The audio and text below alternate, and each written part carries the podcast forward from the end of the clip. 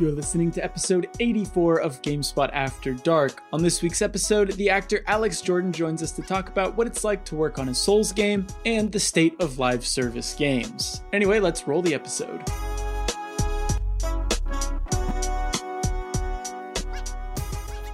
Hello and welcome to episode 84 of GameSpot After Dark. I'm your host, Jake Dekker, and joining me this week is Lucy James, Hello. Tamoor Hussain, Hiyo. And the extraordinary actor Alex Jordan. Hello. How you doing? Yeah, very well, thank you. How are you doing?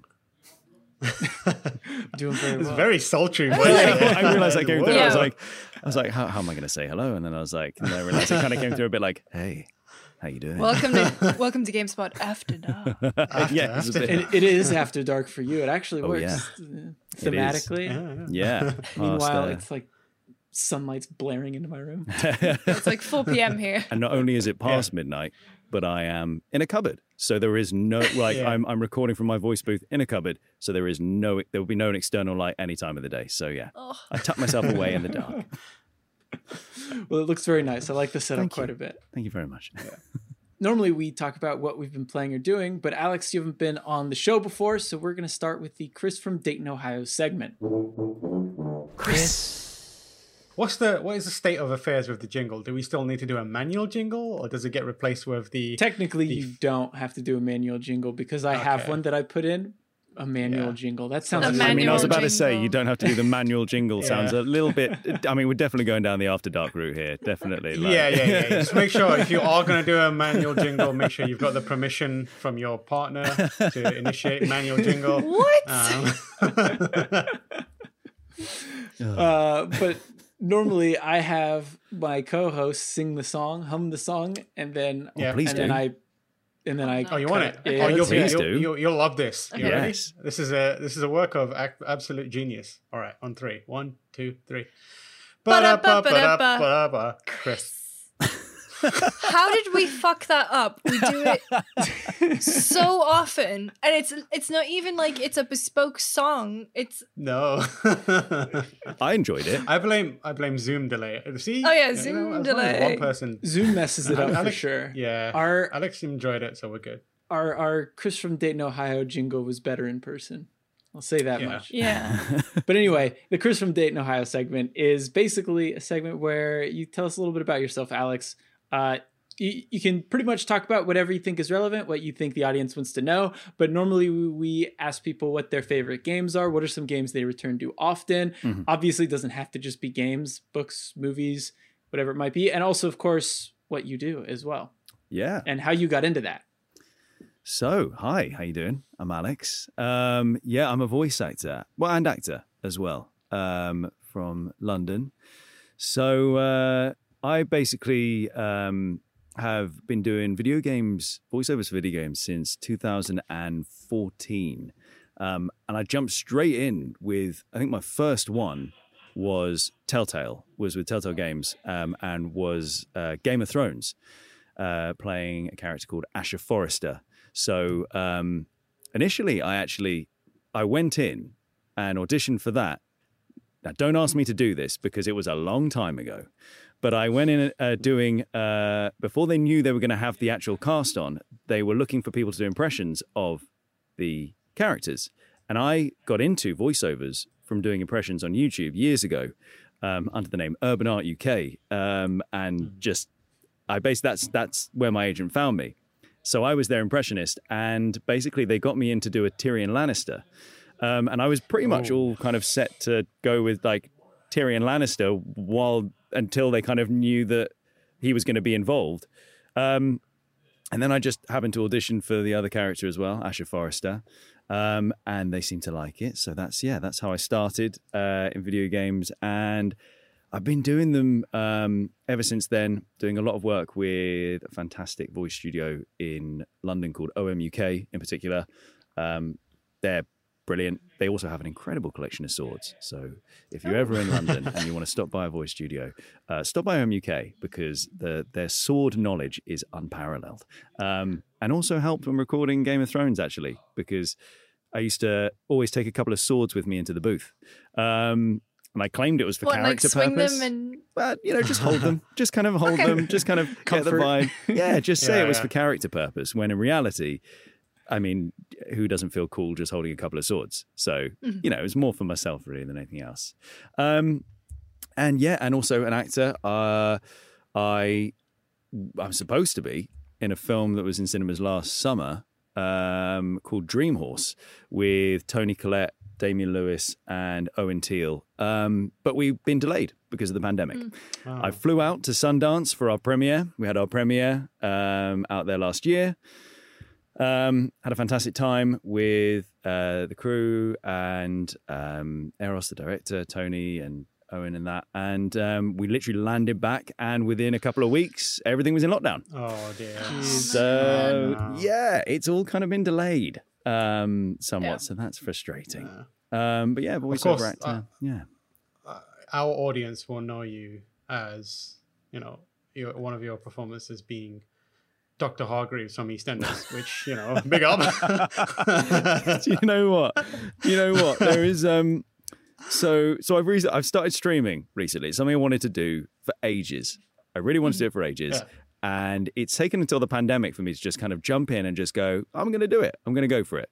Um, and there's one guy who pops into my streams every time. And the one thing he's memorized from my IMDb credits is Dr. Hargraves from EastEnders. From EastEnders. one episode in EastEnders. And he comes in, and every time he comes into the chat, he's like, How you doing, Dr. Hargraves? I'm like, why is why is that the one?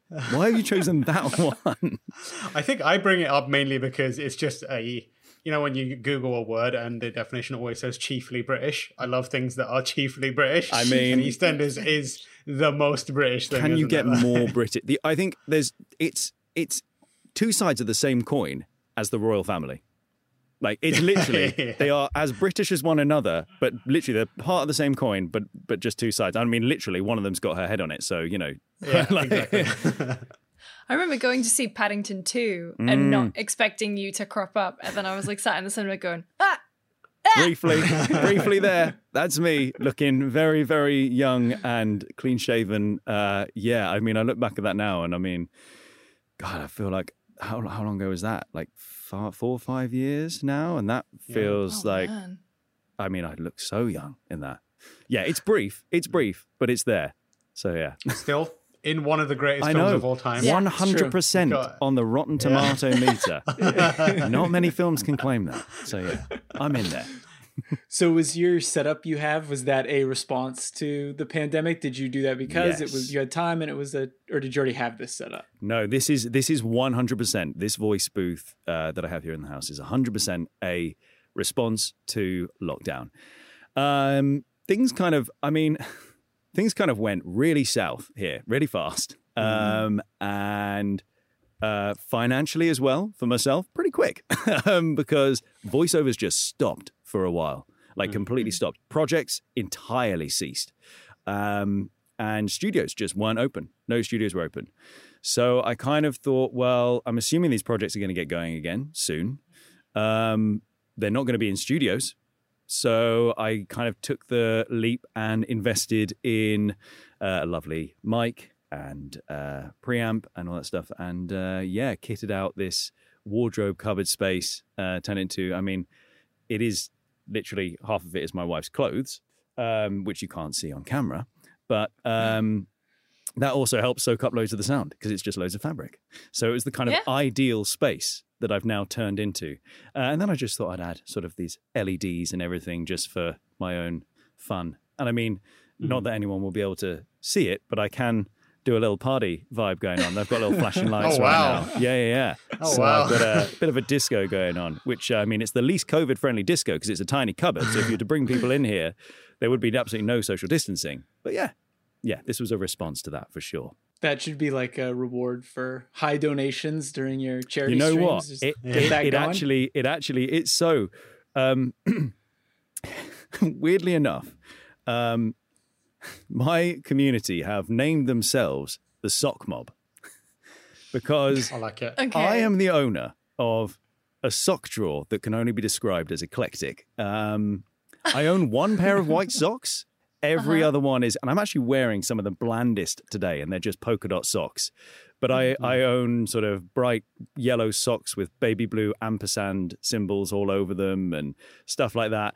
And and basically, there's a trend here in the UK of people showing off their outfits like on the street. They kind of go and they meet up in a corner and then they film themselves like talking about how much their coats are worth and how much their trousers are worth and all that stuff. And it's really, I don't understand it. Yeah, yeah. Wow, the Wherefore? London has changed in the Like, last what? year, hasn't it? like seriously, it's it's it. I don't I don't understand it. But they also always do, and they go right crep check. So crepes in the UK. Oh yeah, crep check, crep check is old school. Yeah. Yeah. So it's like so old school. crepes crepes are a UK term for anyone who doesn't know for trainers for sneakers for shoes, right?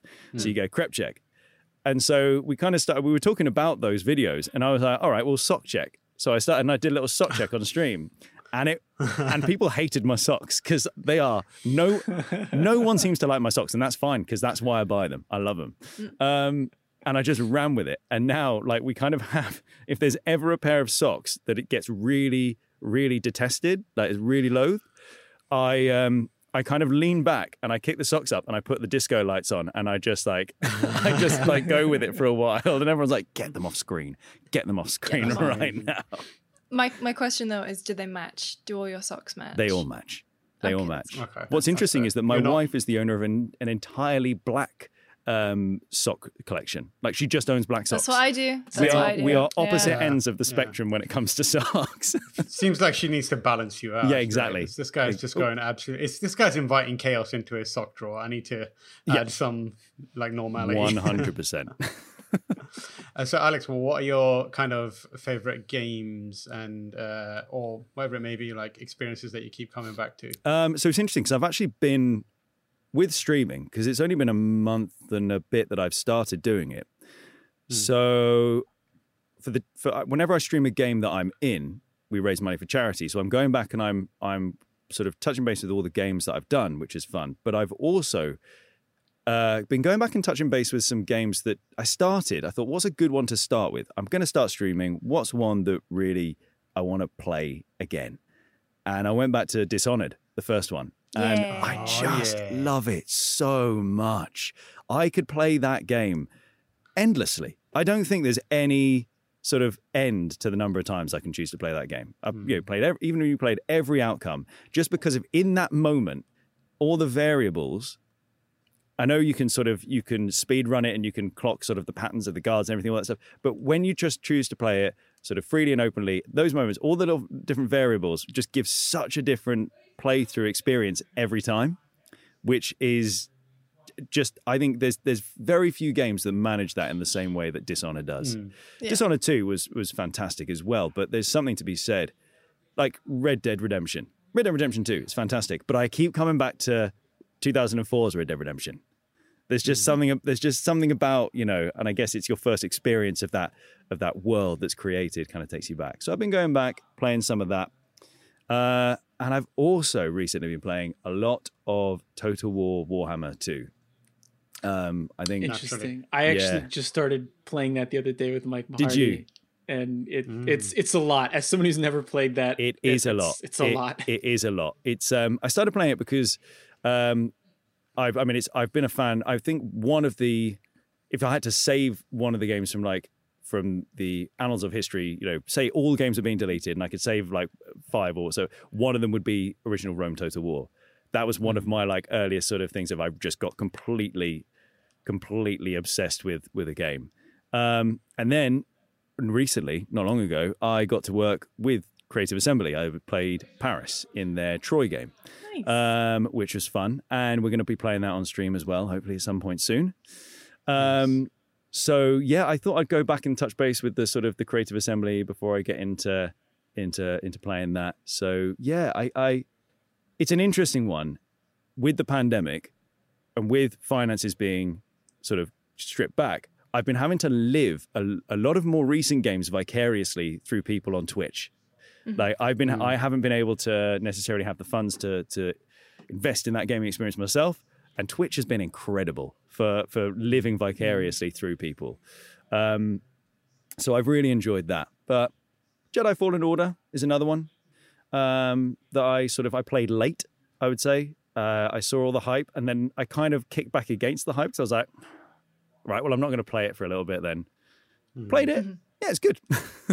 Yeah, Yeah. that's Yeah, that's fine. That's I fine. could not get into it when it came out, and then I played it like six months later, maybe almost a year, and I was like, "Yeah, this game, this game is really good. I enjoyed it." it didn't make me go, oh my god, I need to pick that up again. It's like Yeah. straight away, Yeah, but it was good, decent game. Yeah, very good. The, the wild thing about that one is that I had no idea how much, just how much it had sold, because it Yeah. did incredibly well. Was it the second? Was it the second best selling of? the Oh, year? in the year, I think it was something like that. yeah. Like it's it was something high. very high, and I was Yeah. I was surprised it cracked top ten. But I guess that's because they've conditioned us to think that single player games don't sell when really they do, and people. I mean, enjoy them. I'm Yeah. I I'm a big fan of the single player. I've been playing a lot of Yeah. Warzone and Battlefront 2 as well. I do love the multiplayer, Mm. but I've always been a massive fan of the single player. I think sort of uh, narratively you can you can do a lot more with it. I think Yeah. um, as a whole, and I'm I'm. I guess this sounds really wanky, but as an actor, sorry, can I say wanky? yeah, you Yes, can- you can. you say We say wanky a lot. You can okay. say wanky. okay, great. You can say whatever. Um, You this sounds fuck. wanky, but as a as an actor, I'm fucking invested in the story. Yeah. Uh, I can't believe, uh, just very quickly, I can't believe we're like 15 minutes in and we haven't discussed Demon's Souls. I was about Yeah. to bring that up. Tam, I'm Yeah. so I'm impressed like- at your restraint. I'm restraint. trying to be restrained, but obviously, Demon's Souls, one of my favorite games of all time. I, I've seen your love on Twitter. Uh, It's, it's it. hard to public love. It's a public love, It's and a I very, appreciate that. it's a very public love. Yeah, it's, it's. I have no shame about my love for Souls games, and I mean, you're in. You you played the hero character. yeah, male male voice selections in the character selection. Yeah, yeah, Yeah. and one of my favorite one of my favorite things to do is, or if you haven't seen it, is to go to Alex's uh, Twitter. And there's a video. I think it's still there. It Yep. might be your pin tweet It of is, you doing yeah, the voice. I remember seeing that a while back, and you're like in a booth, just uh, swinging around what is, I think, a wrench. Yep, it's a wrench. and making like noises. So I was like, basically- What yeah. was the swords? oh yeah, so this is the thing. So all the swords, but the problem is with all the wires around, I wouldn't be able to be swinging that in case They're like, I just. no. So- and some of them are sharp. Some of them are really sharp.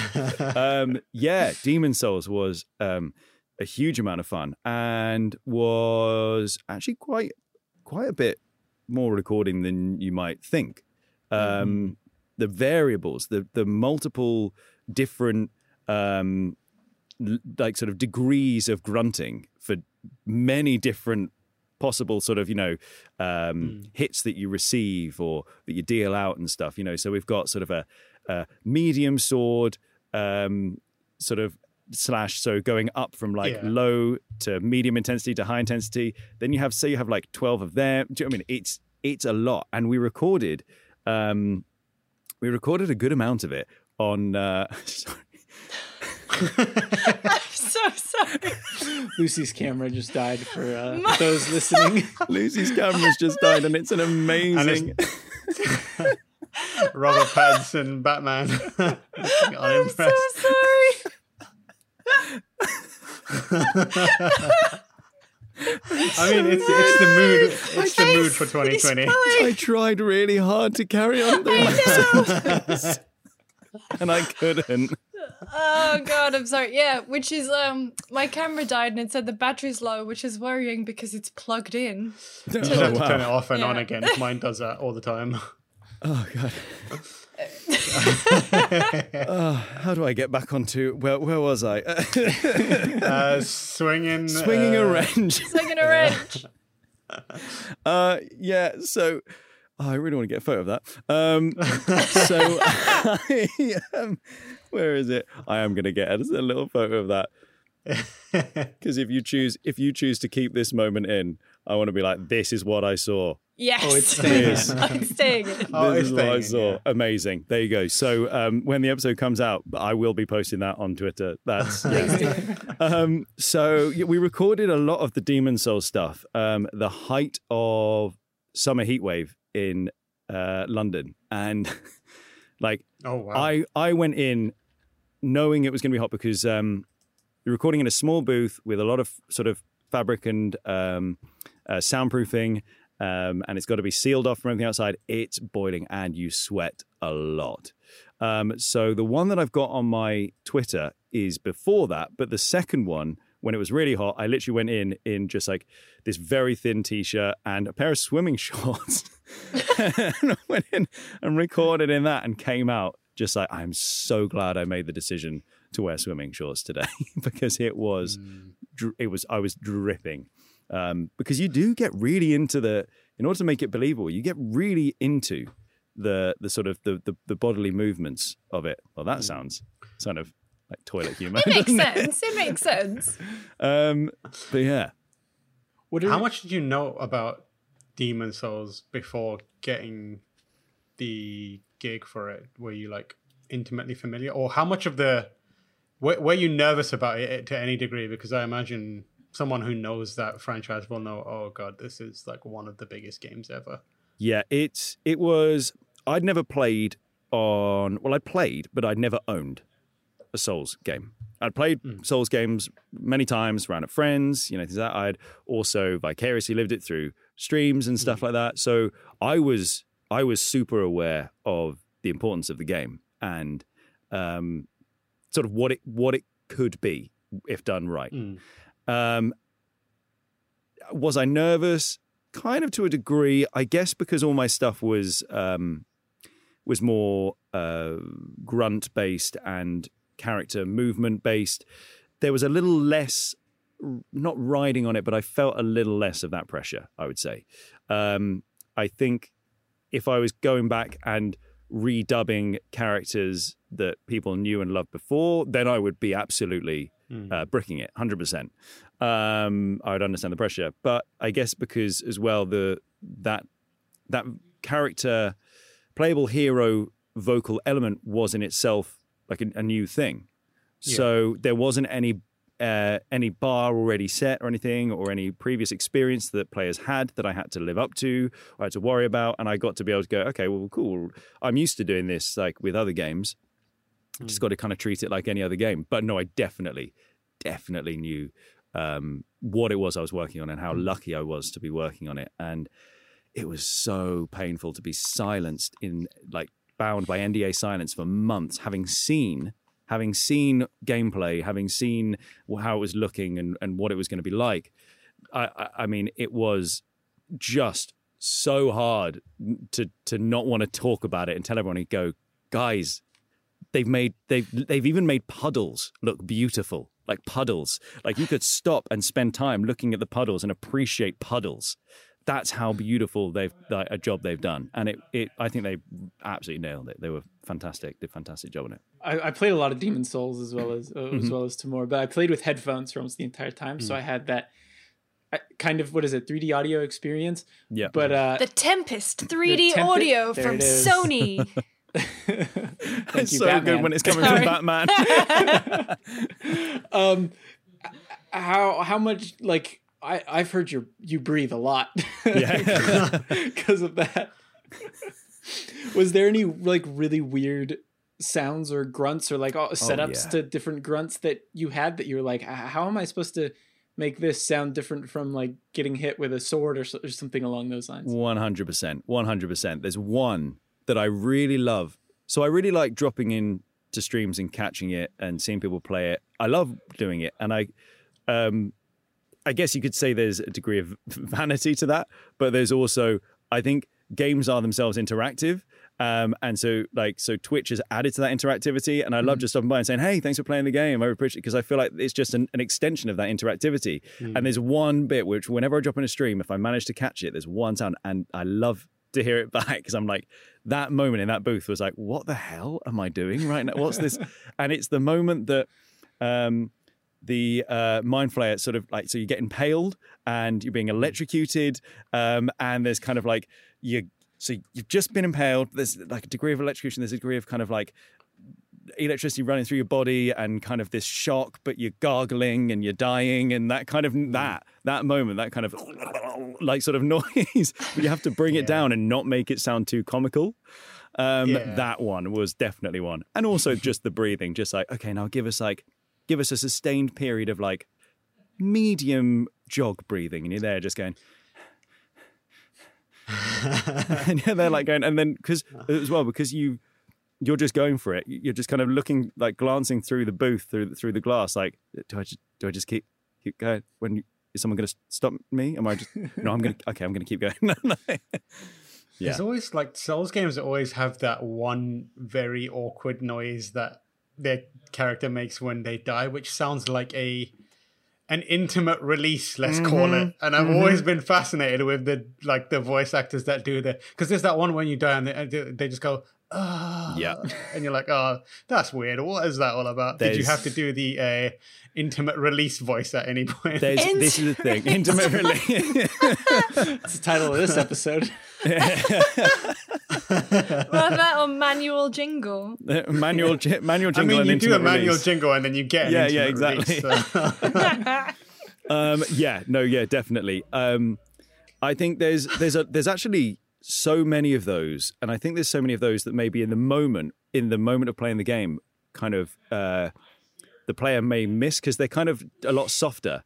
Um, and yeah, I mean, with any kind of game that has any kind of action death scene sequence, uh, there's always the go, okay, now give us like a breathy one, and it is very much like. and it's and you definitely do kind of like you you all have that moment where you go everyone looks at each other everyone goes "Uh, okay we know what that sounded like we know what that could be used for but we all know the context of this so we all go was that a good take yes it was in, Yeah. in the context it was we promise is you key. the o- yeah, Yeah. we promise you the only time people hear that is when you're being stepped on by a dragon, exactly and not in the way most Exactly. people would want it on the internet. Some people Um, might want to be stepped on by a dragon. yeah. i mean i mean might there's probably actually people Oh. that to see that yeah yeah No king shame. Uh, did you did you um, in terms of who you kind of uh, interfaced with um, mostly while doing your um, performances? Was it specifically like a production company, or was it Sony or From Software? Did you meet any of those those guys or have any involvement with them? So uh, sometimes there's certain games you get where you you you come to know the directors a lot more. Other games it's mm. kind of quite fleeting.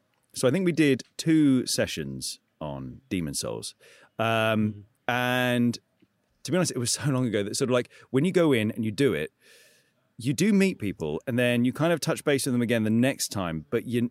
It's difficult to know exactly in the moment what their exact role is in mm. the in mm. in the the development of the of the game. Demon's Souls was very much, and I mean as well when you've got multiple people, and then sometimes you've got someone in the room, but you've also got a couple of people on uh, link, you know, sort of like linking up via uh, Skype or something like that.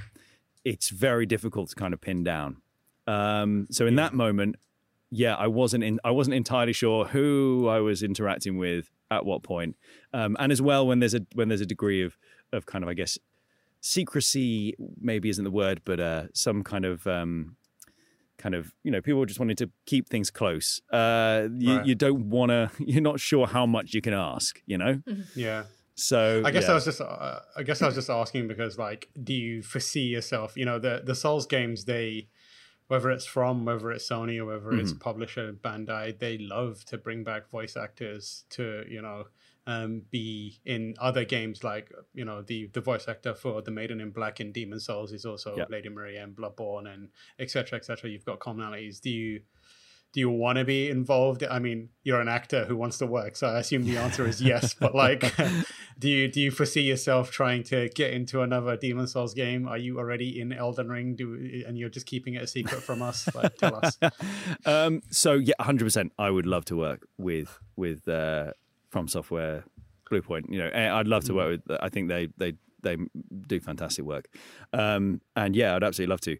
Um, I'm not in Elden Ring, like, Okay, so I just said uh, I'm not in Elden Ring, but uh, but yeah, no, it is it is really great when you get to work with people that you've worked with before, um, and you you kind of you get to understand the way they work, they get to understand the way you work, and I feel like you just get stronger and stronger in your kind of performances and everything. Um, it it is a, it is an interesting one because the because the time in which a game like the amount of time it takes for a game to go through all of its stages until you know its release, it is such a long development. There's there's so much that goes into it.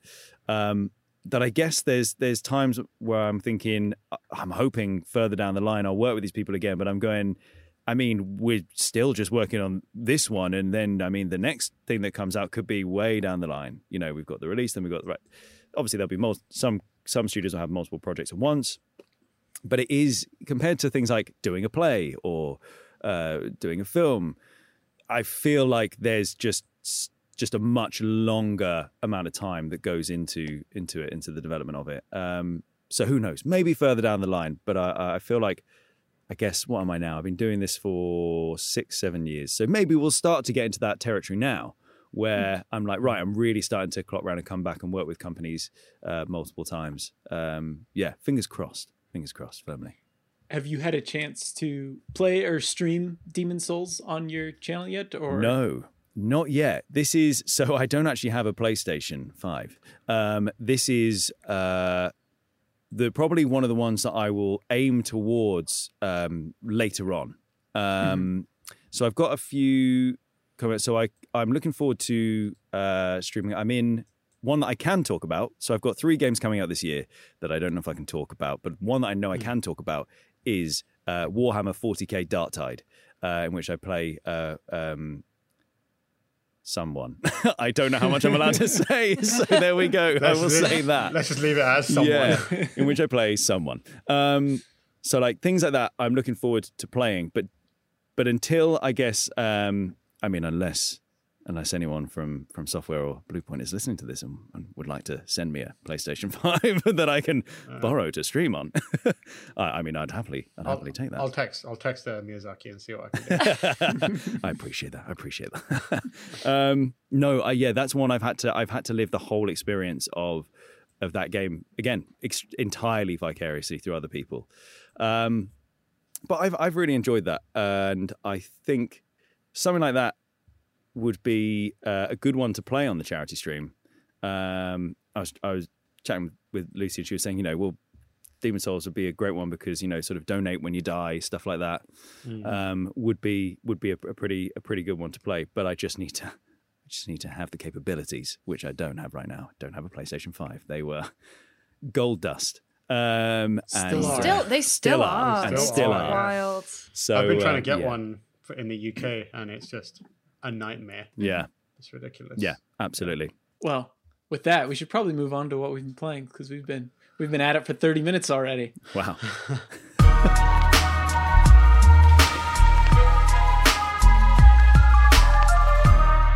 Tamoor, do you want to start with what you're up to? Yeah, so uh, I've been playing a little game called Loop Hero, which is uh, kind of taking the world by storm. I think a lot of people are talking about it, at least on mm-hmm. Twitter, mm-hmm. and um, really fascinating, interesting game. Um, published by Devolver Digital, um, and uh, the development team is a relatively small uh, team. Uh, I think it's like actually two people. It's called Four Quarters. Um, last time I checked, anyway, there was two people. And it's a really simple game. The idea of it is a kind of a lich figure has plunged the world into this timeless loop and um, everyone is like forgetting their memory. And the best way to kind of describe what you do is just to like you you have each time you go out it's a roguelite so each time you go out on a run an expedition as they call it it creates this kind of path for you which is like you know imagine there's a square there. And all that happens is the moment you start you have a little avatar the avatar begins walking around the square and enemies are on that square. And when the avatar walks into an enemy, the two fight or the group fight. You have no impact over that at all. Um, the the avatar will just continue to walk round and round. The enemies will continue to spawn. You have no influence over the actual um, actions that you take within the battle. The interesting part of it is it's also like a deck building card game, where the idea is because of the timeless loop element of it, um, a lot of people have forgotten them. They've lost the memory, and for the for the actual main hero, that includes the memory of what the world is like, um, and how that factors into battle is when you defeat an enemy, you usually get some sort of card, and it can be a card that's like a mountain, or a card that's like a, a vampire's castle, or a a spider's nest, for example, and you place those on the map um, around the actual path that you're walking to kind of build out the world. Um, and when you do that, it also has an impact on the way the your kind of journey. So you might put down a spider's nest, for example, um, because it has some sort of uh, like passive benefit where I don't know you speed up walking or something like that. But the downside of that is you then spawn spiders in on the path, and you can do things like oh I'm going to put down a a mountain um, card uh, because every cycle, every walk round, or every day, there's like a timer counting down the days. It restores two HP for every mountain you have on the field. So you're like, oh, okay, it's in my interest to put down as many mountains or meadows as possible. So you're kind of playing your cards and doing that. Um, and then there's like upsides and downsides. So, for example, if you put down four mountains, you also, those mountains become a peak, like a bigger, you know, a high peak. And then you learn, oh, through through the narrative you learn oh at the highest uh, elevations of this world are harpies and they've been kind of forced up into the mountains and they but they keep trying to come down because there's nothing to eat there. So you put down the mountains you turn that into a high peak and you're like oh i get more health now. But at the same time now harpies are spawning on your path. And you're basically going round and round and you have two phases where it's like you can pause the the movement and then kind of like micromanage stuff like i want to put my cards here here and here and at the same time when you're fighting enemies you you get items that are kind of going into this i think it's like eight slot inventory or nine slot it's limited but like items just go straight in there and you can equip them um, and you can't really change how many items you can add to it or expand your inventory slot or get rid of things. So it's almost like it's burning through the items. So it's like use it or lose it. Because um, in the same way that your items and cards, they as you keep generating them, the older ones get cycled out. So it's in your interest to kind of put it together. And then you just kind of like go round and round and round. And eventually, once you've been around enough time, a bar fills and like the boss of that arena or that area area will come out and you fight it and then the idea is you want to head back to your camp and there's a improvements that you can make there and characters show up to kind of help you on your journey and you can add different structures to it. And there's like interesting lore things that are unfolding. I'm like two two or three hours into playing it but it's really really simple and just dangerously compelling. It's like got the best parts of you know um, clicker games where they kind of automated play themselves and you just have to have small inputs um, and like the most satisfying parts of deck building games and also like you know um, kind of those almost like resource management games and it's like $15 or something like that 12 Yeah, I got it for $12 12 something. today because it was Yeah. on sale. and really great music some really interesting world building stuff happening in there but truly it's one of those things where it's like they've taken just a bunch of really simple com- uh, concepts and gameplay ideas and put them together in a way that just feels one elegant two it's so compelling that you're shocked that it hasn't been done before and it's just fascinating. It's, it's also like I described it to Lucy as one of the best background games I've had in a long time. Like I I I often have it just on a separate screen, um, and and I will be doing my work day, and because you can switch between like an adventure phase and a planning phase. When you hit the planning phase, which is when you ordinarily want to be like, "Oh, I want to put my cards down, everything pauses. So you could just be like, pause it. I'm gonna work for a couple hours or an hour or half an hour. I'm in a meeting, and then you just unpause it, make a few moves, and let it kind of play out and watch it happen in the background and get involved whenever you need to. It's in a time when um, you know our real worlds have become quite mundane. Having this kind of game that is on a loop that is always like you drop some attention into and make like meaningful changes and growth and that kind of stuff it's super super appreciated. There's like a whole risk reward factor to you can like run away from the loop uh, or like the the adventuring part anytime you want but you lose a certain amount of resources. So it becomes this thing where you're like oh i need to invest more time into this loop to make it worthwhile starting the expedition. I don't want to run away too soon. So it's like there's loads of like small micro decisions to make but when all is said and done, really simple, really elegant, really compelling, and I I don't think there's anyone out there that I wouldn't recommend at least trying the game. It's that good, I think. I mean, you just Damn. sold me on it. What was the name again? You just sold me It's on it. I called Loop Hero. Loop Hero, it's and- like if you want to play it on like I, I really want to play it on stream now because it's so so fun like and it's one of those things where you can pause it and even like speak to your chat and be mm-hmm. like what do you guys reckon should i put down a vampire's nest here or you know and and as you go further and further on you get cards that you're unfamiliar with and you like just have to kind of take a chance and put it down and see what happens. And like the uh, like the first time i played it i realized that oh if i put down five um you know rock car, uh, rock uh, cards and create this like little mountainous area it also spawns like a goblin's nest. And i was like oh crap these goblins nests are like and like four or five of them will come out and they'll just patrol up and down this area. So then i was like okay what i'll do is i'll put down this lantern which reduces the amount of goblins or enemies that can be in an area. And um and then you know that'll make it easier for me. And then it got later and i found a card which is called oblivion and it was like it makes you forget things. And i was like i don't really get it. So i just used it on the goblin's nest and it destroyed the nest. And i was like oh great there's a card here that will remove things for me. So you're like learning things each time you go in. And so you're learning about how to play the game how best to manage your resources and then the world itself like when the when the harpies first show up it's not just like a sprite of a harpy shows up.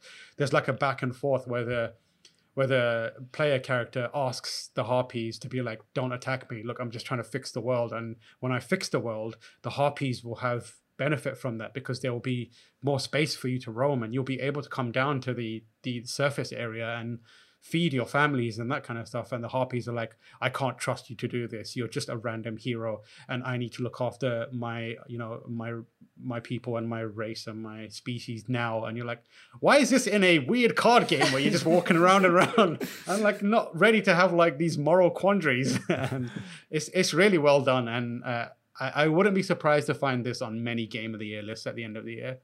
Is there do is there things that carry over from run to run, or do you just kind of start from the beginning with a new deck, or with the So your your character run to run like I've not died yet, so because I'm a pro gamer, I'm good. at Damn. games, you know, I good don't word? You've like- only played like uh, 15 minutes though, right? Yeah, program. I'm done.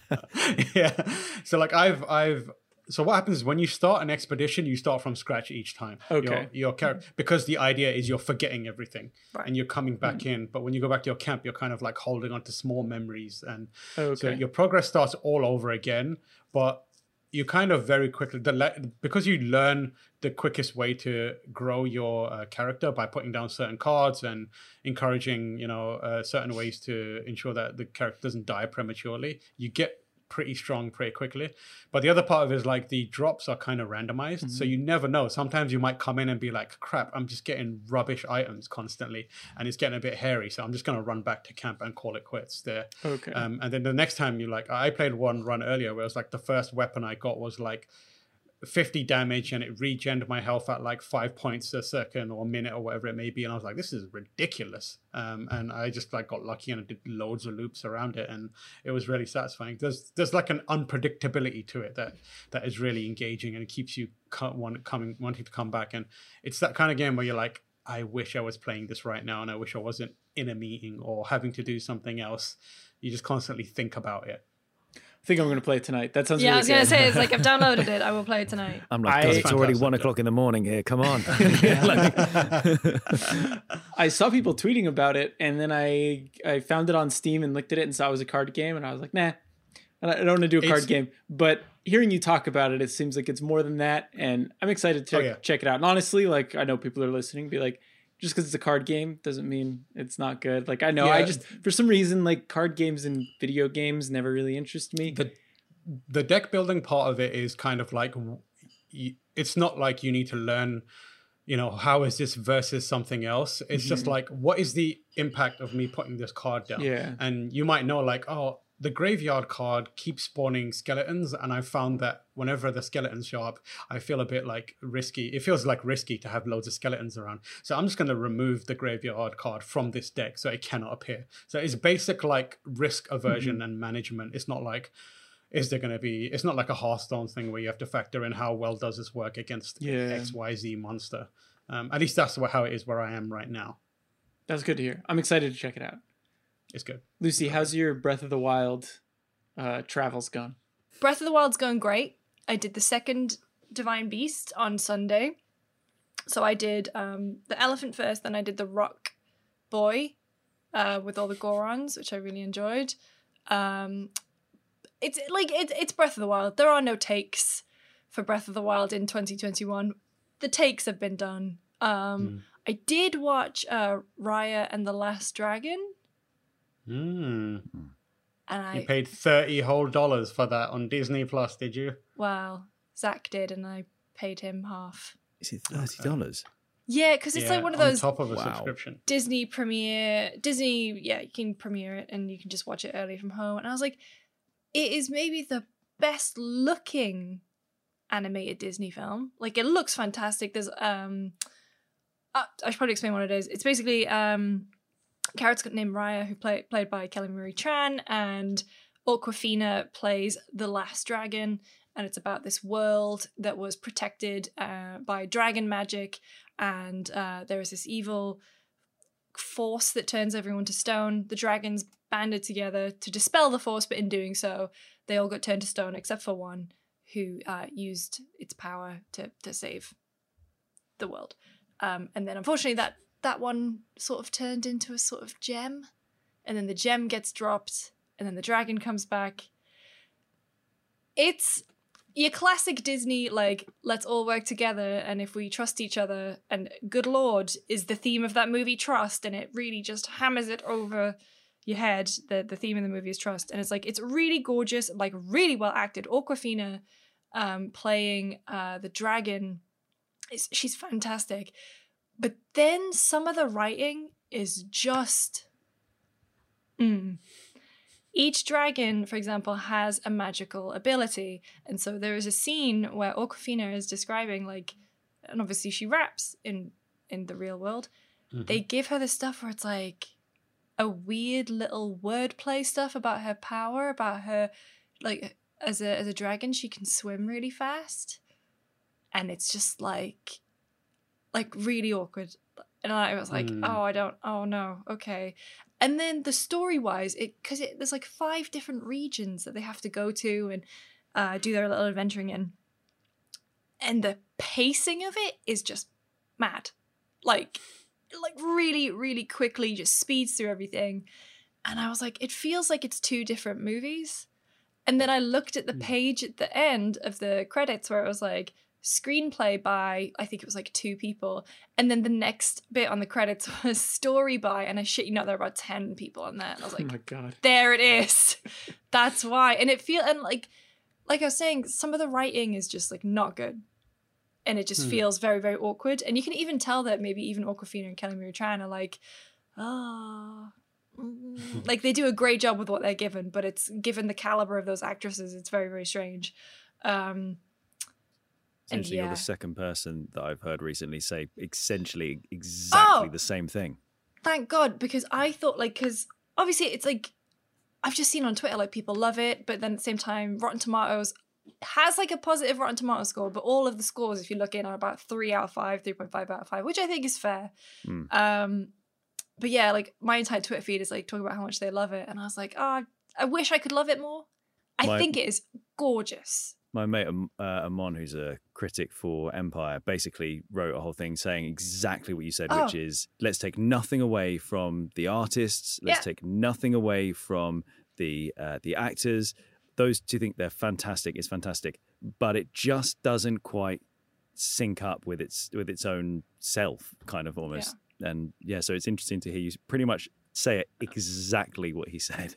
It's Yeah. it's wild, and it's like it's um, yeah. The theme the theme is trust, and it's about you know people not trusting each other, and that's why the world is is as it is, and it just really batters you over the head with that. And then there are some characters in there who just make some very strange decisions that just don't feel quite right or in keeping, and I don't know if it's because they're trying not to fall into the pitfalls of you know your typical Disney characters and adventures, but like some of the stuff just like makes no sense. And I was like, why, why have they done that? I don't get it. Hmm. So it's But- not worth the thirty dollars. I wouldn't like I I don't say I regret because I, I I don't think I've ever regret like a piece of art that I have ever paid for to consume. Like there is still so much about it to enjoy. I just probably could have waited. Yeah, Because I inevitably, mean, it's just going to be on Disney Plus, isn't it? Like at some point, it's just going to be released. So I mean, if you're already on it, then may as well sort Yeah. of wait. Fair. Which is a shame because I was I was hoping for something like a bit lighter that was going to be like really really good and you know kind of just lift your spirits a bit. But yeah, I've got Zelda, I suppose. So that's what I, that's what I've done.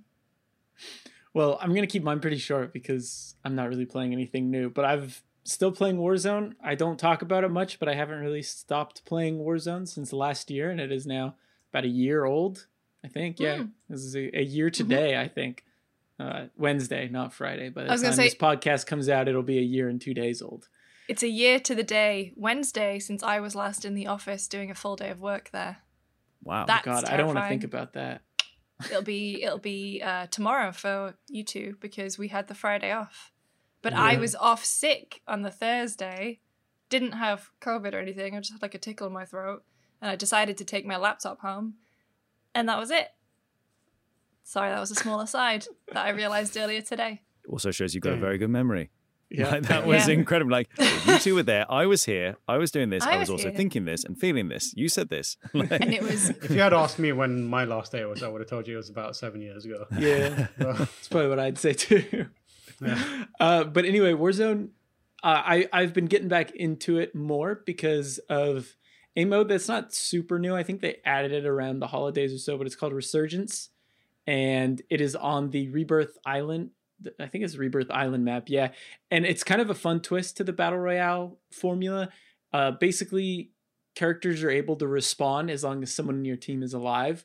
So as long as they stay alive for I think it's like 30 seconds, but the more kills you get, it lowers the the respawn times, Mhm. and that it, it- so eventually you can just kind of like keep your team coming in and in and in as they die, and it just makes for these like really fun battles of attrition where Mhm. you'll land on a building with another team and you'll just have this very prolonged firefight where it, it- it's a battle for resources you know? Like you want to land first you can get the resources then pick off a couple people and then maybe you'll die because they respawn and they're coming in from above and a couple of them teamed up on you you died you come back 30 seconds later. And it it's a lot of fun. It kind of gets rid of that that I think it's one of the strengths of battle royale is that you know if you die you're for the most part pretty much done and and you kind of have to play carefully but it's nice not having to play as carefully as you might in other battle royale games and just focus more on getting in gunfights focus on positioning focus on like teamwork in various ways. Uh, I- i think in particular just like fighting over buildings is is a lot of fun especially on that smaller map. Uh, i also win a lot more on that I mode guess- than Ah, there on it regular is. battle I was about to royale. say, I that's guess why I quit it- Warzone because I was shit. Surely it helps with the lessening of the of the skill Yeah. gap as well over time. Yeah. You get, you know, if people feel like they can drop in uh, and just repeatedly drop in and and and get the get with the mechanics of the game uh, more because I guess like when you first drop in on a battle royale, you're so focused on not dying that you end Mhm. up sort of avoiding people, and then you don't really. And then the skill cap, the skill gap is greater and greater, get further and further apart. So so introducing something like that, I guess, really helps with kind of minimizing that and bringing that skill gap back down. Yeah, it it definitely does that. There's still times where I'll go to a map and I'll just get absolutely destroyed. They'll wipe out my team before anyone responds, and it's like, all right, there's- there's still some sweaties here. Like you can't avoid it.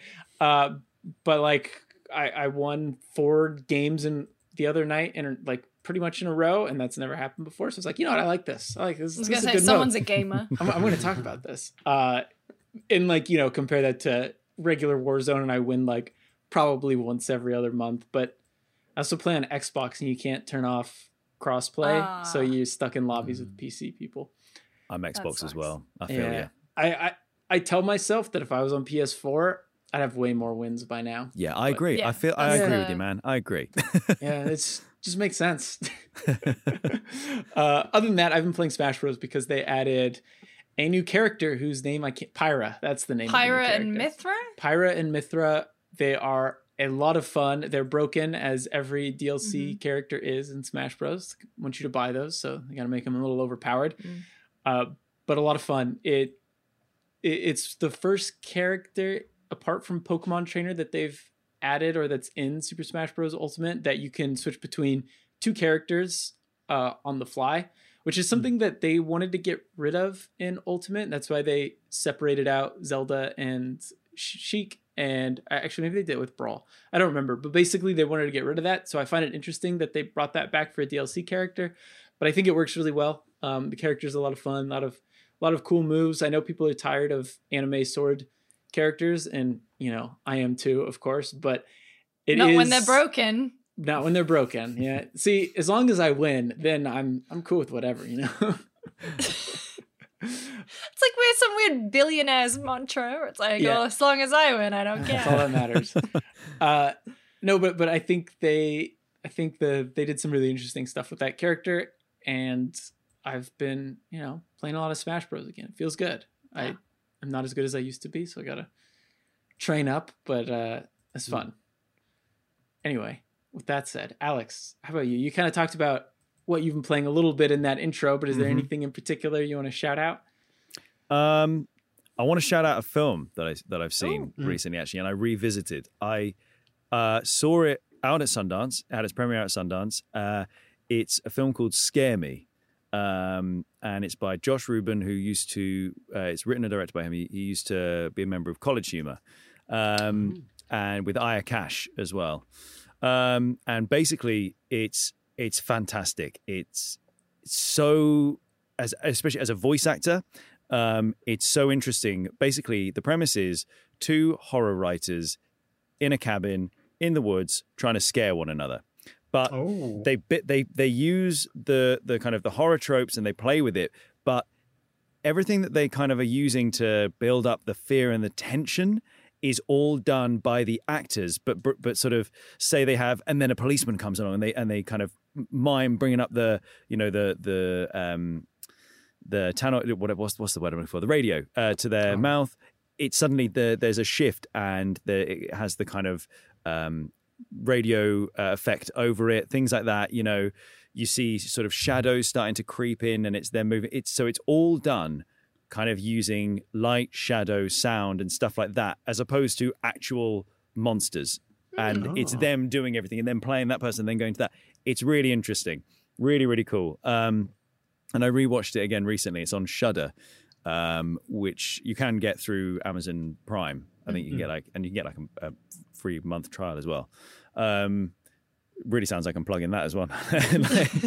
Like, Hi guys, Shudder's sign up good. to Amazon Shudder's great. Prime and get a free month of Shudder. Um, but yeah, no, it's it's fantastic. It's it's such a cool uh, idea, and it's I think if you're a horror buff and you're going into it going scare me, really scare me because the title called scare me, that's not quite what it is Okay. it's it it does have kind of that tension and that horror element and all that stuff, but it's more about how they play around with, uh, I guess, the conventions and um, oh. quite literally, quite literally comment on it. Like you know, so it's it's a fantastic film, really good film, and well worth uh, well worth your time. I think it's like it's about an hour and a half runtime, so it's not you know Ooh, crazy long. It's a nice, easy watch it, um, and and sort of enjoy it, and still you know won't eat up your whole evening. So Mm. yeah, definitely, definitely worth catching that. I'm gonna check that out. That Yeah. sounds good. I will Yeah. as well. It came out last year. You said. Yeah, yes, yeah, it came out last year. Yeah, yeah, and I had a moment. So I've I've been a fan of Josh Ruben for so long, and I got to kind of meet him briefly um, and just kind of say ah because there's characters that he did on College Humor and I was like I, I still watch the Gail Becky sketches and stuff like that and and then uh, like did tried to like be like did a little fanboy moment on Twitter. And yeah. but he's he's fantastic I think he's gonna he's he's one of these guys who's just gonna gonna go from strength to strength after this. I think a lot of people have kind of noticed uh, his capabilities as a writer and a director now after this and gone. You've got an interesting voice. You know it's not just it's not just that he's a good writer and he's a, he's a good actor. Um, he's at, it's just that you can see he's got interesting ideas and he's got a really interesting voice. So yeah, I think he's definitely someone to keep an eye on. Did so? Did he act in it as well, or just Yep. write and direct? Okay. Wrote direct, uh, wrote in it, uh, wrote it, directed it, and acted in it. Um, yeah, and and uh, the the vocal stuff that they do in there is so good. Like they do so like this sort of Mhm. Grandma voices and like little hmm. boy voices and all this stuff. And they even comment and stuff. And they kind of like, they're really like, while one of them's getting really into telling the story, someone else will just quip in, you know, so they do a little voice like, good little boy, like good little boy voice. And then it's like, thank you. Yeah. And so things like that. It's like, it's, it's just so good. It's so good. So we've been going on for an hour, and we have just finished what we've been playing slash doing. Should we cut the topic for this week and just move right on to listener questions. Yeah, if you, Yeah, just if cut you- the topic. we could just plug it. and be Yeah. like, if you want, we already if you want. talked so about it. the main thing we were going to talk about is that Microsoft now officially owns ZeniMax. Uh, Mhm. Lucy and Tamoor and I believe Jordan joined you guys as well to talk Mhm. about that for a one-off episode of Console Crew. So if you want to hear GameSpot's thoughts on that and what we make of that, be sure to check that out. But anyway, let's move on to listener questions.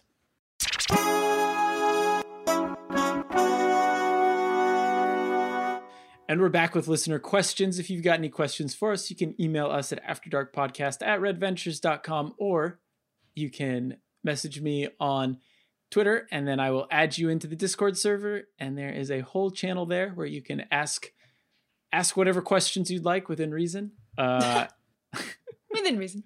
within reason. But anyway, Can I the ask a first one. Social security number, Jake. Can I can I ask a question now within reason? okay, go for it. Can you please come up with a little jingle on the spot for listener questions?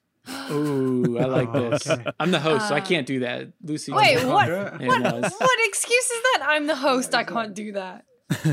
Uh, well, I mean, Ba-da-ba-ba-da-ba. Listener questions. I don't like that one. Expertly done. you don't like done. that one.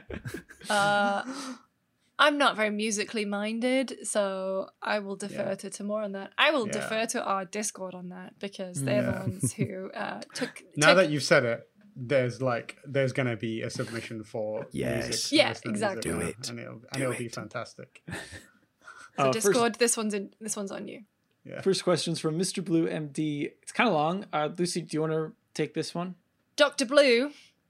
Dr. Mr. Blue. MD. Um, considering game development is inherently a more collaborative act than a competitive one, well, it depends who you ask. I think some studios will probably be competing with each other. But do you feel the games industry as a whole is being creatively held back due to exclusivity deals? Ooh, I ask because as the Bethesda deal finalizes, a lot of discussion is happening around the sharing of information between Microsoft's first party studios and their newly acquired studios under Bethesda. Similarly, Ted Price of Insomniac Games is on record via Game Makers the Game, Va- Game Maker's Notebook podcast, expressing his excitement about being able to share information with Sony's other first party studios now that they have been pur- purchased by the publisher. Curious to hear your thoughts on the topic. I often hear the sentiment competition breeds innovation, however, I fail to see the practical application of the notion as it applies to game development. Hmm. This is a really good question. It's That is a really good question. one I haven't thought a whole lot about, but I think the first thing that comes to mind is yeah, I'd be curious to see what wh- what like Obsidian games would look like, right? Now that Mhm. Bethesda is kind of under that same Microsoft umbrella because you know, Outer Worlds, which came out what two years ago, that shares a lot of similarities to Bethesda games, and Bethesda games share a lot of similarities to Obsidian games, and I'd be curious to see what that looks like. That being said, I feel like at this point, like Microsoft Studios have been a little more separated than when I think of Sony games, Mhm. Sony Studios. But you know, this is from someone who has no inside information, and that's just Yeah, speculation. I think I think the first thing we should probably say is we we have limited insight into how development the realities of development and more importantly the business realities behind game development and publishing. So anything we say here comes from a I don't know neophyte slash Philistine's perspective.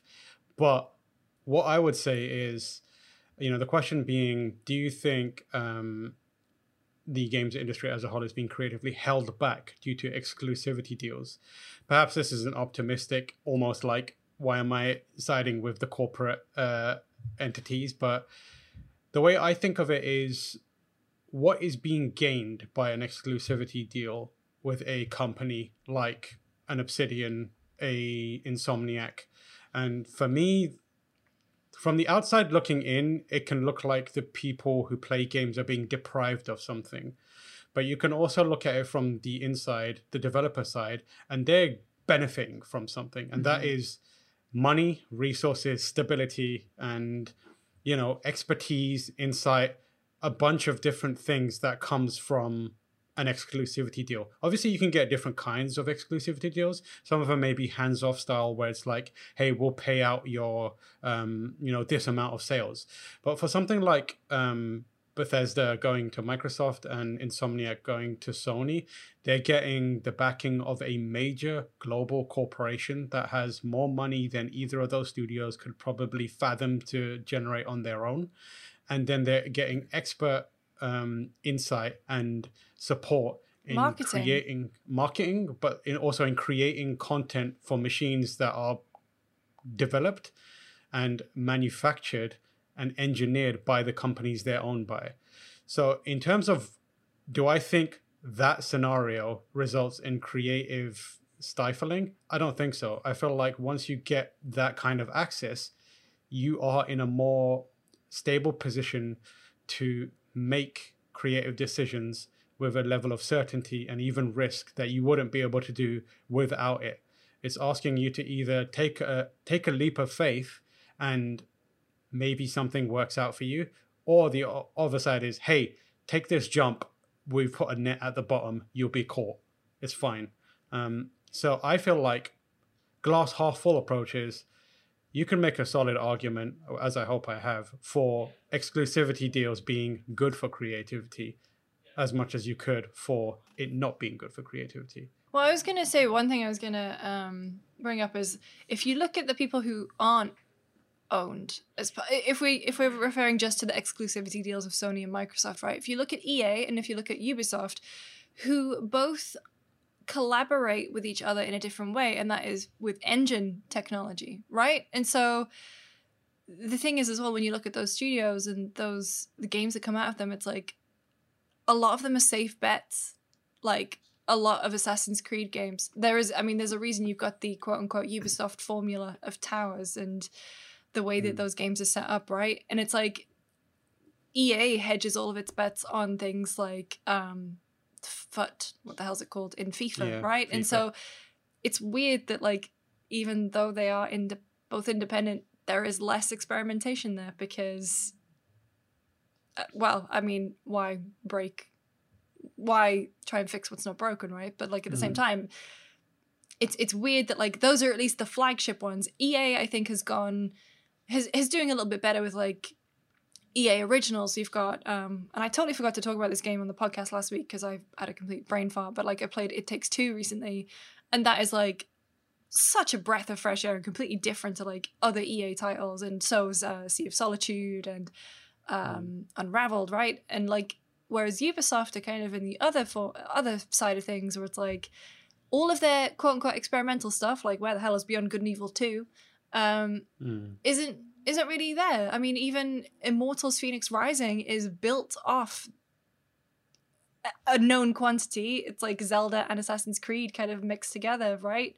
And so that would be kind of the other side of the coin where it's like how much are you going to put how much are these companies going to be putting on um, more experimental titles whereas you've got Sony and Microsoft both of them in the past have very heavily invested in independent um, studios and games and now especially with microsoft with game pass and like that was at the forefront of all the bethesda stuff right? It was like uh beloved pub- beloved game developers join to make games for game pass. Game pass game pass game pass. And that's what they were pushing in everything and so the fact that they have game pass and the fact that sony in the past has always like loved indies and like has a really good relationship with indies it's like don't necessarily think being a part of those two corporations uh, crushes creativity. I think, but then again, yeah, like I said, being out of them doesn't either. Yeah, I mean the thing that comes to mind too with this with this uh, uh, Bethesda um, and and Microsoft thing is games like Dishonored, games that didn't sell really well that Bethesda made that they took big risks on that didn't really, I mean, didn't maybe financially pay off as much as they had hoped. Like that being less of an issue is exciting because with Game Yeah. Pass, you know, they're not really focused on sales. I'm sure they want their games to sell really well, but when they put it on Game Pass, like they just want to improve the value of Game Pass. So I'm hoping that we'll see even more creative stuff from Bethesda uh, and, and the other studios as well. But Bethesda really stands out because, like, you know, I feel like Fallout and Skyrim were always their really, or Elder Scrolls have always been their really big hitters. And games like Wolfenstein and and uh, and Dishonored and Prey didn't really hit the mark at least financially. So, so I hope we see more of that stuff.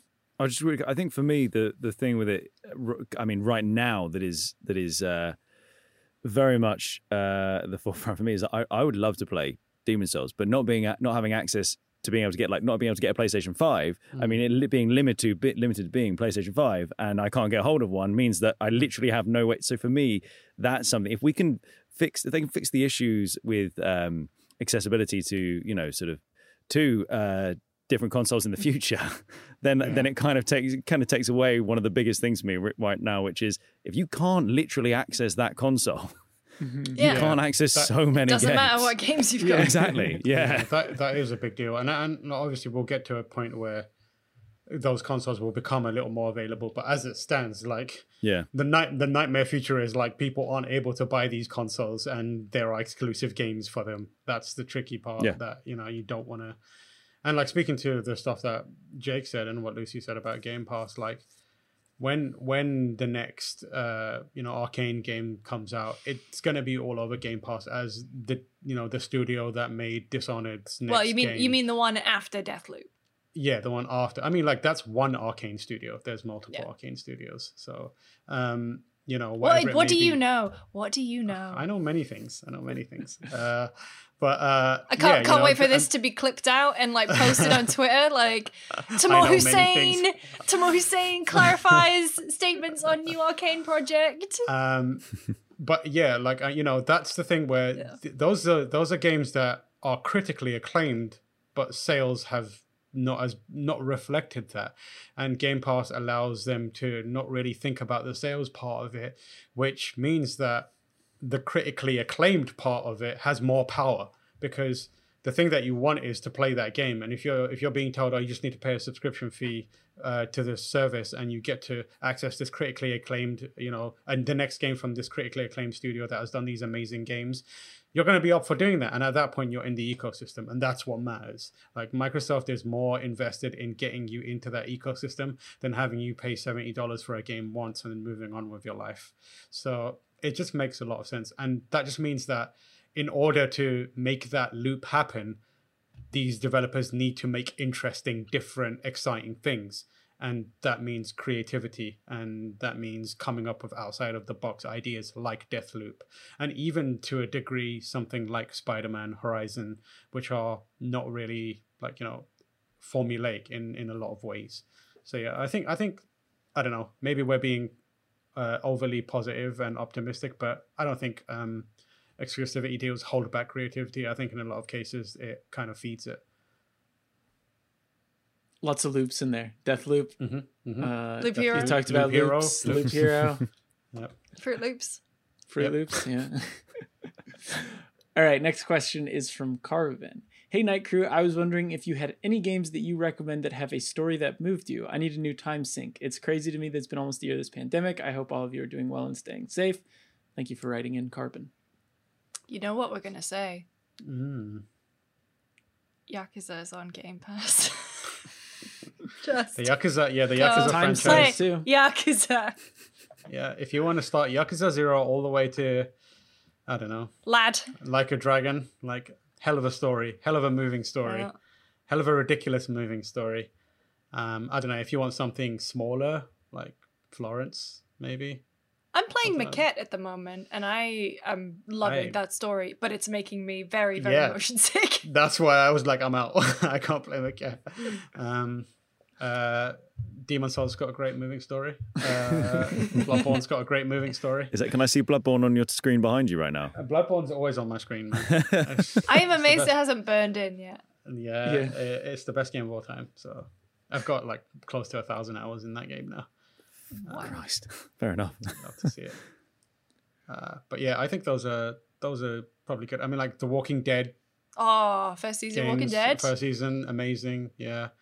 Um, God of War. Mm-hmm. Mm-hmm. God of War's got a great story. Um, and, and, even again, as someone who lived that vicariously, I loved I loved that story. Do you know what I mean? Like following that along and not actually playing it. It was one of those ones where it was so cinematic and it was so well done that even just watching it through streams, I was completely gripped and sucked into it. Fantastic storytelling. It's, it's, that it's so good, yeah, and it's it's like a multifaceted story as well, where um, the first time you play it through, it just seems like you know you could be coming at it for uh, you know just the story of Kratos or whatever it may be, but then then you come back to it and it's like oh I'm looking at how it kind of messes with Norse mythology and the core story of like Atreus and Kratos, father and son, um, is is very emotional, and I think that that works as well.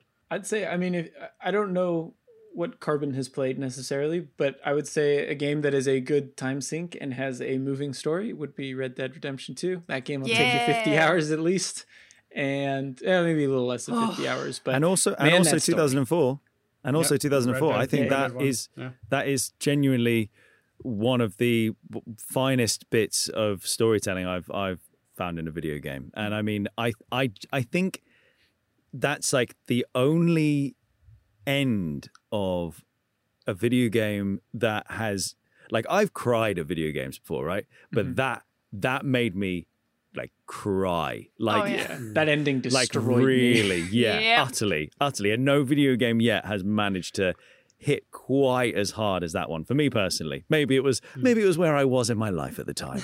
Who knows? Maybe it was just all the stars aligned to really really hammer home that ending that day. But um but no that really really got me that one And The Last of Us, Last Yeah. of Us Two, Mm. those two games. that are quite Left emotional. Behind got me more than Yeah, I Left would, Behind I is say. Left Behind. Behind's really good. Yeah, there you go. Anything else? Any other ones come to mind? Edith everything that's the- Finch. Oh, it's yeah, not. Re- Edith it's not really a great. time sink. You can do it in like three hours, but um, it has a hell of a gut punch all the way through. Mhm. Just multiple. All right. Should we move on to last question? Mhm. Yeah. Uh, Tamoor, do you want to read this one? This one is from PSN. It's Rocket Scientist. It's their uh, Rocket PSN, Scientist. Xbox Live, and Switch Stadia. Stadia. Mate, that's Stadia. Wow. Gotta Stadia. update that. First of all, the fact that they got their Stadia founder's name. I love Mm, that. Let's Yeah. see it. Mm. Uh, Rocket Scientist says, All Hola, creatures of night. Which I My love, by the way. Yeah, I love. great. I love it. Huge fan of that. My question has to do with live service games. I play Destiny mostly, but I have dabbled in Division as well. I don't have as much time to play as when I was single, and will definitely have le- even less once our kid, apos- or parentheses S, kids, come. Uh, congratulations if you're expecting. Congratulations. Are you Um, expecting twins? Yeah, maybe. I hope so. Mm. That was my first thought when I saw the Um, parentheticals written. I used to be a 100% first day raider, etc. Now I have aligned myself with being just a casual exotic collector, non raid. What do you think about the time investment live service games demand? Also, what did you think of Marvel's Avengers increasing the XP grind? Oh, don't get me started. Uh, considering the numbers of people playing that game, I would have assumed that they would try and provide an easier way for new players to level and enjoy the content. So, to get the easy part out of the way, I don't know what Square Enix is doing. I don't know if anyone knows what Square Enix is doing with Avengers. It makes no oh. sense. It's right before they release their other live I service game album, I don't Outriders. understand. Yeah. I don't understand. Like Avengers should have been a home run of a game. It should have been like slam dunk from Michael Jordan. Like we've Marvel is more popular than ever. Avengers like And, you, and you s- releasing in the off year when Yeah, everyone is like, you- there's nothing you- coming out until Yeah. next year with uh, One Division. Like it could have, like should have you been. slap the Avengers logo on anything and people will buy it. And yet they seem to just be making the, every mistake possible at every opportunity. Uh, I don't know why they've introduced the grind. What they've effectively done is make it harder for people to level up characters to level 50 without giving them any reason to do so.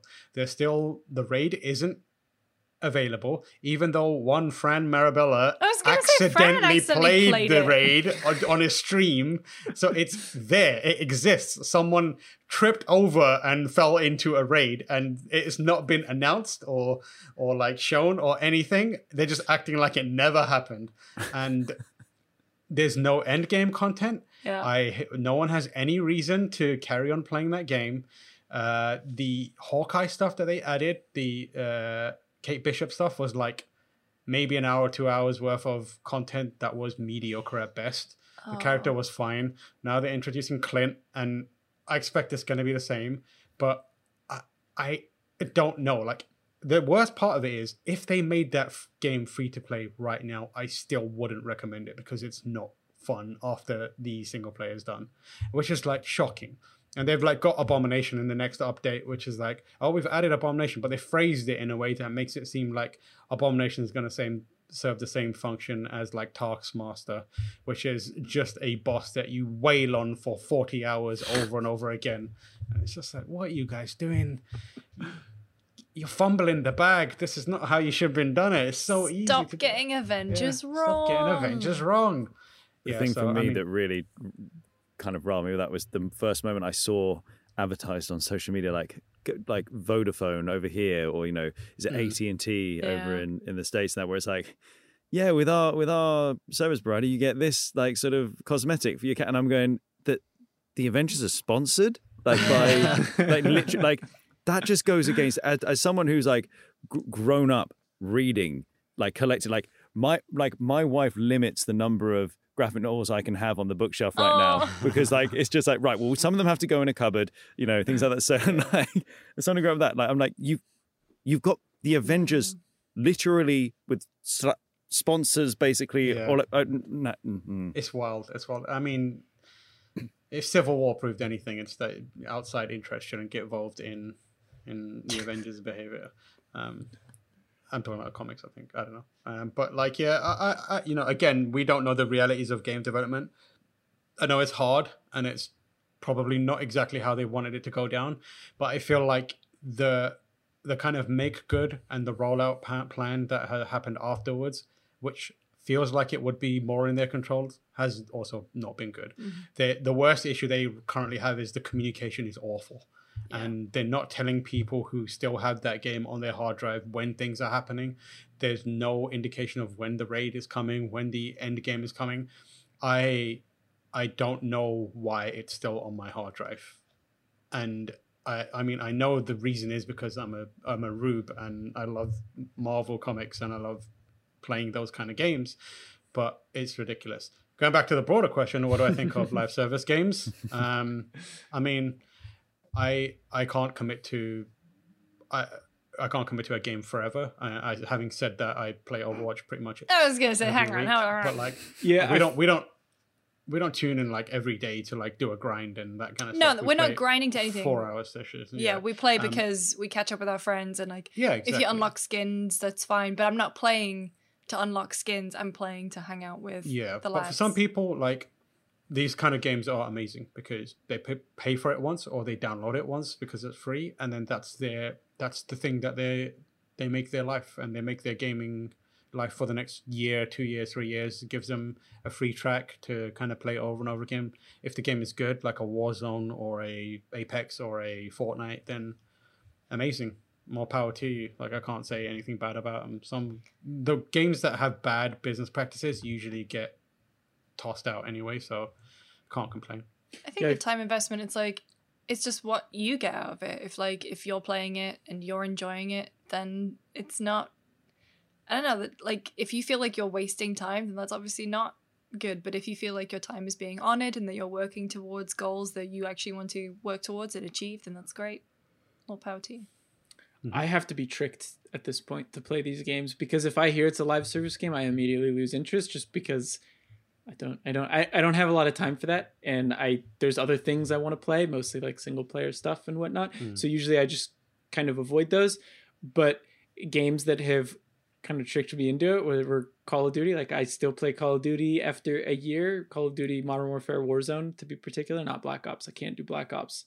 Um, just because I enjoyed what was there and I didn't think I'd play much of it, but I ended up playing a lot, partly due to friends. And then like Smash Bros is another one that is like not really a games as service, but it kind of is at this point because they add characters often. Uh, so, so I think yeah, a lot of it comes down to you know, a are my friends playing that? Because if they are, I might be more interested. Unless it's something like Destiny, which I have so much trouble getting into longer than like a month or 2 Uh, and then and then it has to be like like Lucy was saying, I I have to feel like I'm being rewarded, or it has to be have to ha- has to feel like they're adding some worthwhile things that can really change up the game. And you can kind of argue that Modern Warfare right now is kind of in a in a slump. Uh, not so much Warzone, but Modern Warfare is. But like Smash Bros, when they add new characters, like I'm always in because it changes everything just a little bit, and that makes things stay fresh. But like, yeah, I'm I'm pretty tired of it. Like I don't especially when developers are making multiple live service games, I don't really understand the purpose of that because then you're just competing with your own player base. Like I, I remember when Ghost Recon Breakpoint came out and it was shortly after the division and they were clearly trying to make that a games as service style game as well. But they're both like these tactical military shooters. So it was just kind of it was kind of baffling. Like I didn't know why they'd a release them that close and b like if you're still trying to support division like you're kind of just at least at some point splitting that player Mm. base a little bit. And that's that on that. that's that on that. Anyway that's been episode 84 of gamespot after dark. Thank you all so much for listening and thank you guys for joining me. Lucy what are you up to? Where can people find you Uh, console crew this week, we're talking about PlayStation cracking down on cheaters, um, which was a very fun chat, uh, given that they're adding anti cheat stuff to PS5. But is it a good thing? We discuss. I don't know why I did it like that, but that's what we did today. Um, a bit panorama that voice, yeah. isn't it? yeah. Other than that, I'm just on Twitter at Lucy James Games. I did that feature last week with Evan about stuff I want to see on a Switch Pro because I'm all in on. I'm, I'm big into Nintendo at the minute. I'm having a nice time. Um, and I'm probably going to play Loop Hero after this. So thank you, Tam. yeah. me too Tamoor, how about you Uh, I'm on Console Crew, uh, so you can hear us talking about Denuvo, as Lucy mentioned earlier in her panorama voice. Um, only British people are going to get the panorama voice reference there, but um, yeah. Uh, other than that, yeah, uh, just doing things behind the scenes. Um, I'm streaming frequently now. Tam's streams Uh, are really good I'm a streamer. now, He's so you- good, and he, you're in. You're frustratingly good at FromSoft games. I was watching. I was watching you play Sekiro the other day. Uh, those two streams, like, so It's I've, I'm, uh, Ah, Jake, Jake came in and I was like, "I'm um, the From expert is here. I was like, here we go, here we go. So I was playing, uh, uh so I tweet, uh, I'm at like twitch.tv forward slash tomorrow H, but I was doing um the owl fight in Sekiro. And I was so glad that my roommate wasn't in because it was like maybe 20 minutes of me screaming, Dad, no, Dad, leave me Yeah, alone. Dad, did do please don't hit me. And like, Daddy, no. yeah, daddy, no, daddy, please stop. and like, I don't know if my neighbors heard any of it, but I'm still waiting for like some sort of like visit from the police to be like, are you being abused, son, or are you abusing a Are son? you okay, son? but I've yeah, that's that's pretty much it. I've been wanting to go back to streaming Bloodborne because I remember trying to do like my own little speed runs that would take like much longer than most speed runs, but but it's a lot of fun. Streaming those games, I think, are are definitely the way yeah, to go. it's good. Like I, I, I've been doing it like three times a week, and um, managed to get like an affiliate thing going on, and um, people are like buying stuff, but I'm giving all the money to charity, so I will not be taking any of that money for myself. I'm doing it for funsies for myself, and if I can earn money for charity, um, I will do that. I think I'm probably going to give it to AbleGamers next time I can. So yeah, Nice. And Alex, thank you so much for joining us. What are you up Thank to, having me. and where can people find you? Uh, yes, so, uh, you can find me on Twitter, uh, AE Jordan. Um, and on Twitch, I'm doing, I think, basically doing like five days a week at the moment. Um, and uh, as I say, every time I stream uh, a game that I voice act in, we're going to be raising money, but I'm doing sort of specific, specific sort of streams that I sort of target and kind of go towards and build up uh, where I, I have developers on um, and I stream with developers of the game um, and sort of get their excuse me uh, and get their insight um, on what it was to develop the game. So uh, you can find me uh, on Twitch at um, um, Alex Jordan VO. Um, and I've got planned on the 11th of April, we've got three of the former Telltale devs who are going to be on with me for the uh, Game of Thrones stream. Um, and just going to be chatting with them, kind of finding out a bit about them, their route into games, but also their time at Telltale and sort of the process of making that specific game, but what they're up to now, stuff like that. And then we're going to go into a playthrough. Uh, and then also going to follow that up with uh, another stream at some point just after that with uh, Russ Bain, who played my brother in the Telltale uh, Game of Thrones game. Uh, so yeah, just uh, Alex Jordan VO on Twitch. I'm on, let's say, five five times a week, pretty regularly. Um, yeah. What Come and find did you me. say? What charity you were raising money for? Sorry, there? yes. Thank you very much for reminding me because I, I keep thinking I need to say the name. So I'm raising money for uh, Cavell Nurses Trust. They're a, a small non-profit charity here in the UK. um, who help support nurses who are struggling, be that financially, uh, for health reasons. Uh, they help um, domestic abuse. Um, uh, people suffering from domestic abuse find uh, suitable shelter um, and get out of their sort of dangerous environments. Um, they're fantastic. They're really good. As I say, non-profit. You, you know, raising this money, they every penny sort of counts and, and really helps. Um, and we've managed to already in the first two streams raise um, about eight hundred pounds, about sort of a thousand dollars roughly, something like Nice. around there. So yeah, That's awesome. Thank you. Yeah, they they and, and I got a call from them the day after the first stream, going, you know, the the Charlotte, the lovely lady at, at the charity who I've been liaising with, she got a she was saying, I've just had a call from, you know, the head of fundraising, being like, where's this money come from? What's going on? like, so they're, they're super grateful and super appreciative, and, and you just really feel like you know the the money that we're raising as a community is is really sort of instantly having an impact. You know. I hope your yeah. response was the gamers. The gamers. The are The gamers. Thank the gamers. And, and if you 100%. donate enough, he'll turn on his uh, disco closet. Yeah, disco Don't closet. miss that. hundred percent. Yeah, come and join me in and the show disco you his closet. socks. Show you his socks. Oh yeah, there's plenty of disco. socks. Plenty of socks. Hundred percent. Well, thank you so much for joining us. It's great to have you here. Pleasure. Thank you. I've uh, really enjoyed it. Thank you very much. Anyway, that's it for this week. We will see y'all next week. Bye. Bye.